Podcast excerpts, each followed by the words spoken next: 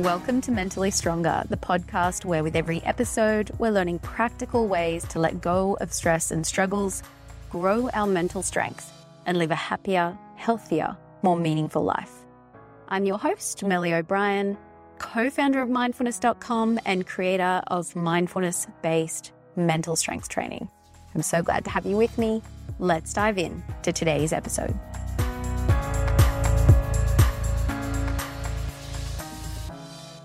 Why you want to see your emotions as allies and not enemies.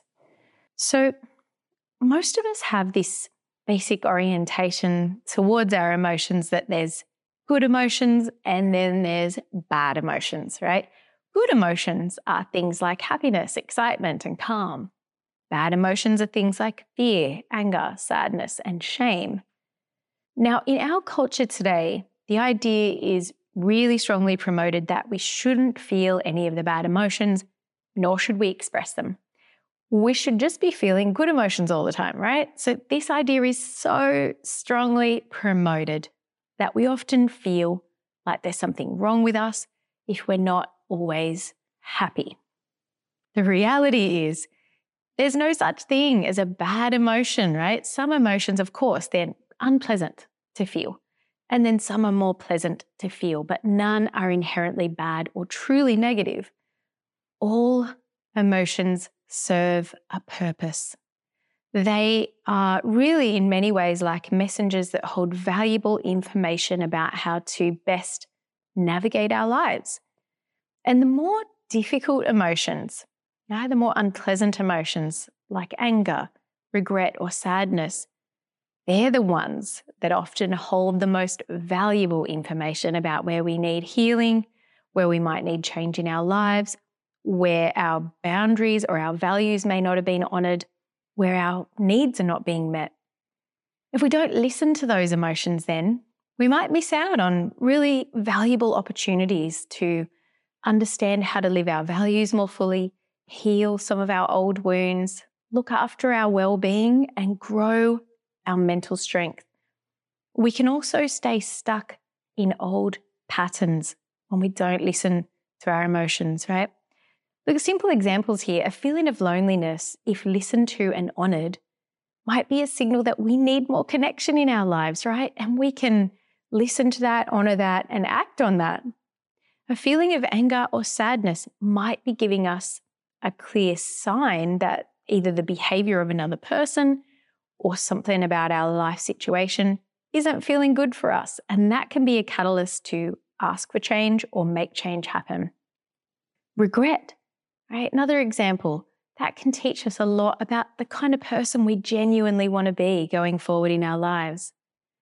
So, most of us feel a really strong urge to struggle with difficult emotions, distract ourselves from them, push through them, numb them, stuff them down. And what we know from the research is two things. First of all, we know that this attempt to avoid difficult emotions can lead to avoidance behaviors shopping, emotional eating, scrolling on the web, drinking. And when we do any of those behaviors continuously, it can become addictions, becomes very detrimental to our well being. We also know that uh, what you resist persists. That is, if you actually continuously struggle with emotions, if you constantly try to avoid them, they actually tend to get bigger and stay around longer. But the other thing to note here is that when we're doing these kinds of behaviors, right?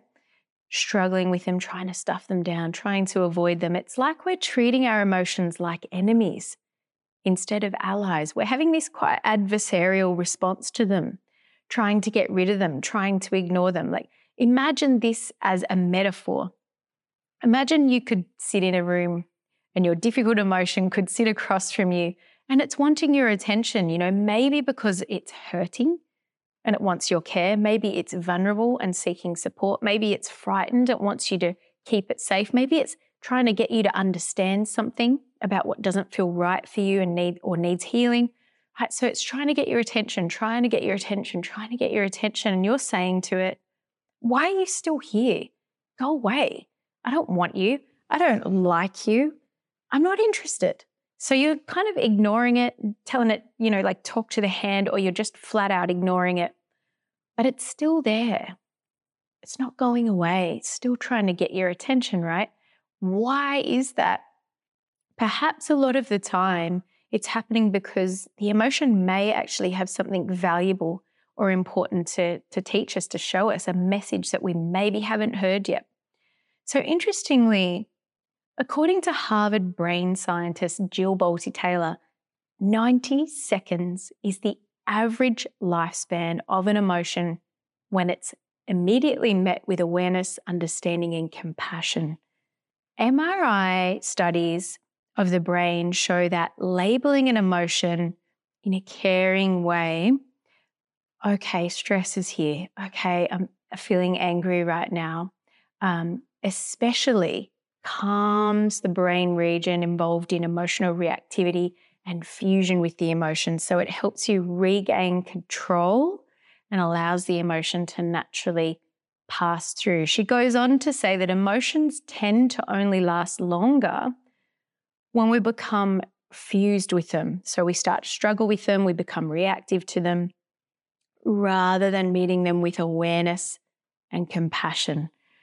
So here's a simple three step practice that you can try when difficult emotions arise. The first step is first pause and become still and mentally note to yourself in a caring and kind of friendly tone okay, stress is here.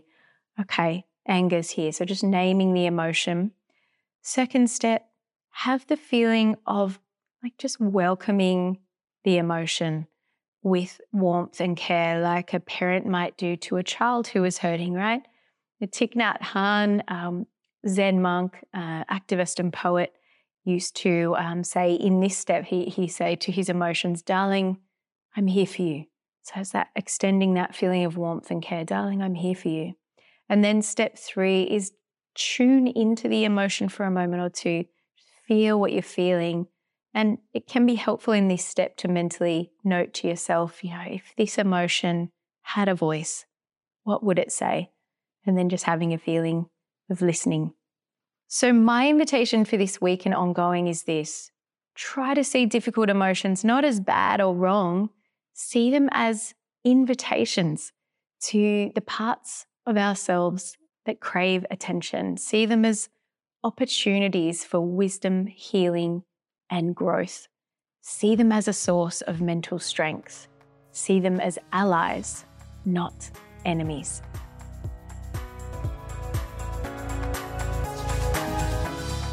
If you know someone who you think might benefit from listening to this episode, share it with them.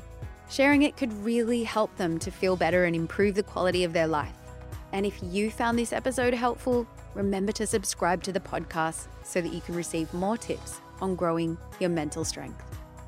And if you'd like some more support in becoming mentally strong, come over to the website and check out the different coaching and training options I have on offer there for you.